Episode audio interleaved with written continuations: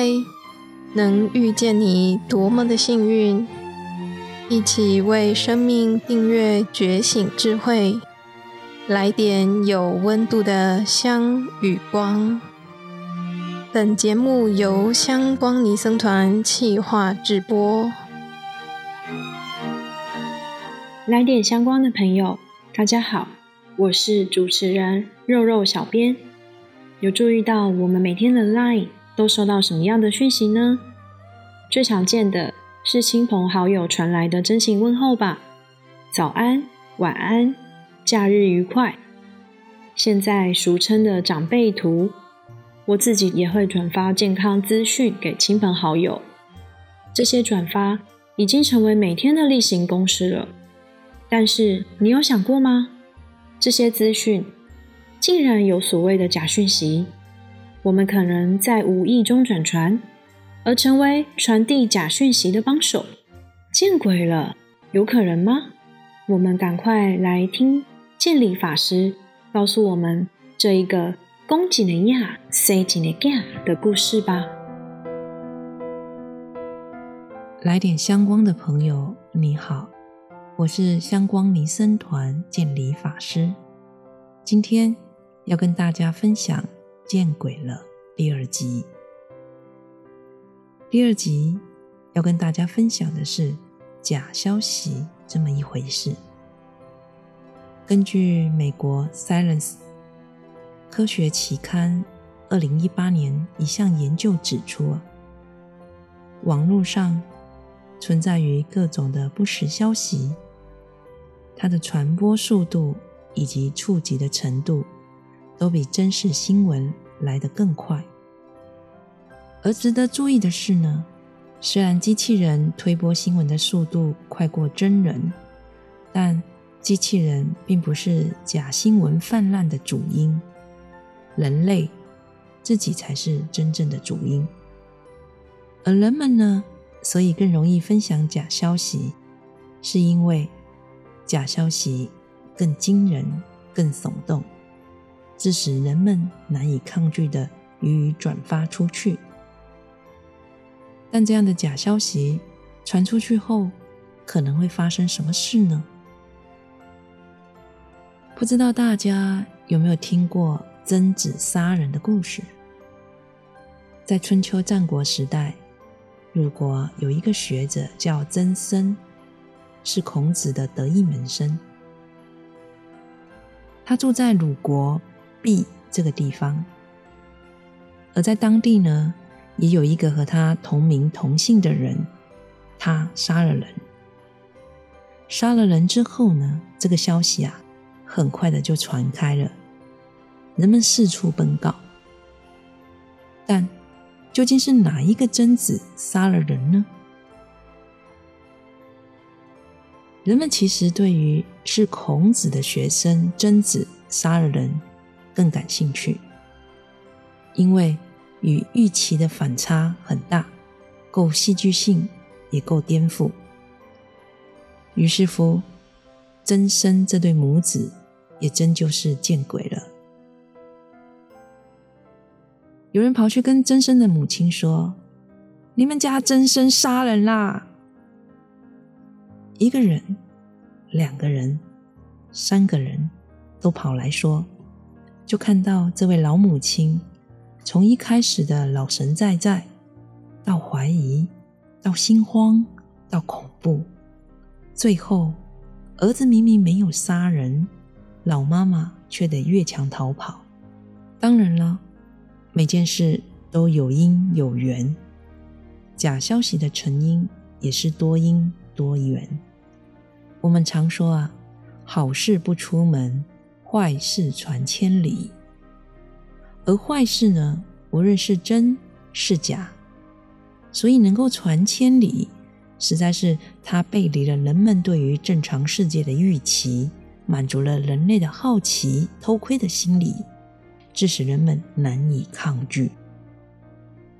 但它所造成的不安、恐惧、伤害，却是难以估计的。尤其是不真实的坏事，而这在佛教的僧团里面，有没有可能也发生这种假消息呢？有的，只要有人，只要是过着团体生活的众人，都有可能发生的。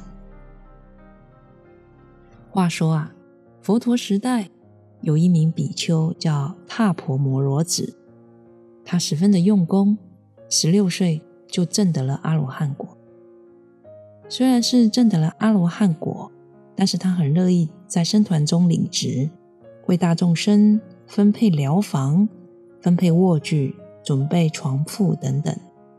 还有就是，当有居士发心供养时，也是由他。依照法师们出家的先后顺序，安排法师们去接受供养。佛陀曾经赞叹他是领这份执事领得最好的一位弟子。但即便踏婆摩罗只尽心尽力的为大家服务，还是碰上了料想不到、见鬼了的事。事情啊是这样发生的。话说有一天。一位叫做池地的比丘上山，由于他来的晚，再加上当天的比丘很多，所以呢，自然也就分不到好的疗房床铺。因此那天晚上他睡得很不舒服。好，那也就算了。那么没想到呢，好事不上门，坏事连二三。第二天呢？有在家居士发心要供僧，他婆摩罗子呢依照僧次安排了这位比丘去受供，而居士呢平时啊都会用很丰盛的食物来供养比丘。没想到一听到是慈地比丘要来应供，这位居士呢也就没有用心的准备食物来供养他。慈地比丘。既没睡好，也没吃好，就越想啊越是生气，觉得这一切都是踏婆摩罗子故意要对付自己的。恰巧，慈地比丘有一位妹妹也出家，叫慈比丘尼，他过来探访他的哥哥，慈利比丘就将自己的经历说出来，并想出了一个对付踏婆摩罗子的方法。此地比丘要求持比丘尼造谣说谎，并在比丘众生集会时告诉大家：“踏婆摩罗子欺负我，请大家主持公道，把踏婆摩罗子赶出僧团。”一开始呢，此比丘尼并不愿意，觉得这样做太过分了。但是熬不过哥哥此地比丘，只好答应了。于是呢，就见到这位持比丘尼开始到处向人哭哭啼啼的说：“他婆摩罗子欺负我。”哎，台湾啊，有一句俗谚：“公一个伢，生一个囝。”不知道大家有没有听过？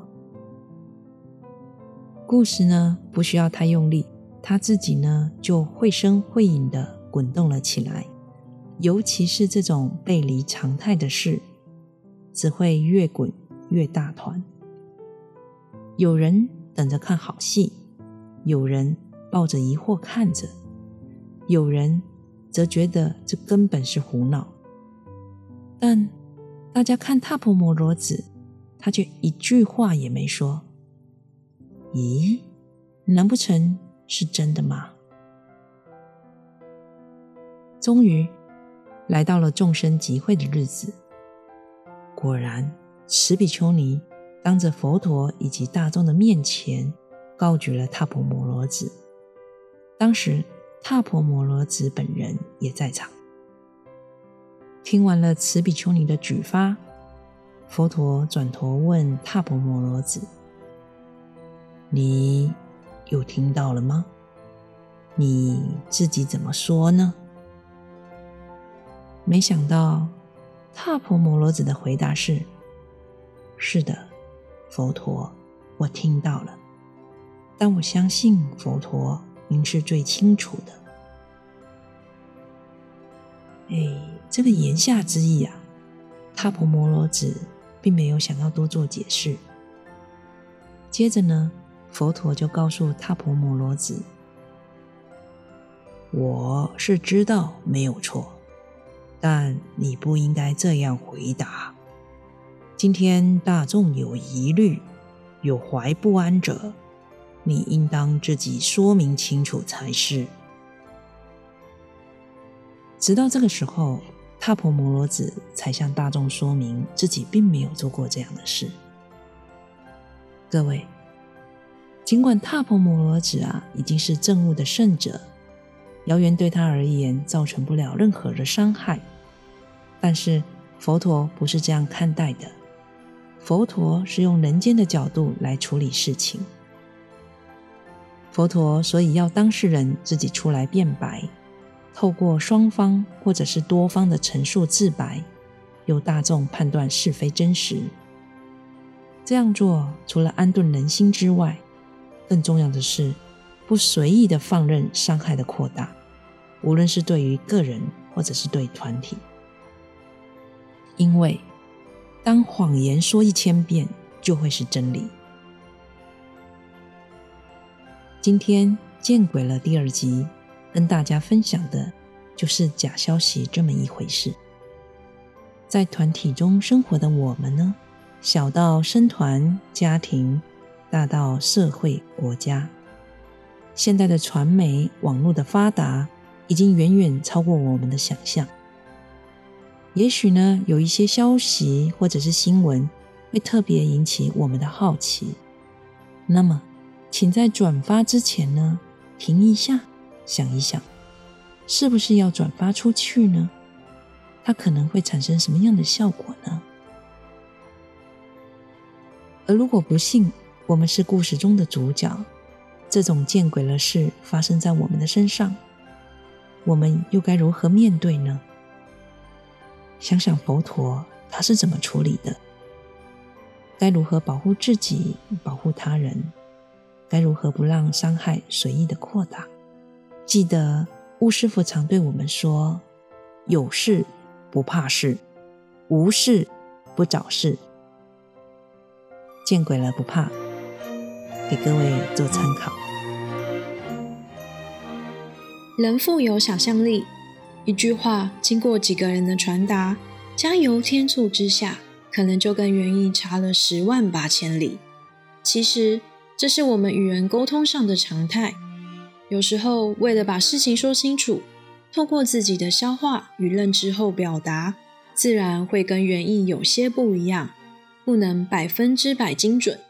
何况接收讯息的人也会有他的理解跟诠释，所以有时候还真的会发生说者无心，听者有意的情况啊。听完这个故事，未来我们在接受、转发任何讯息时，可以有什么不同吗？多一分的谨慎正念，也许可以少生一个没来由的掉。如果你喜欢这个频道，欢迎订阅与分享，并到 iTunes Apple Podcast 为节目打五颗星评分留言，和大家分享你的看法，让更多人看到来点香光。欢迎加入来点香光 FB 粉专，按赞、订阅、留言。给法师和团队最直接的支持和鼓励。我是主持人肉肉小编，我们下周见。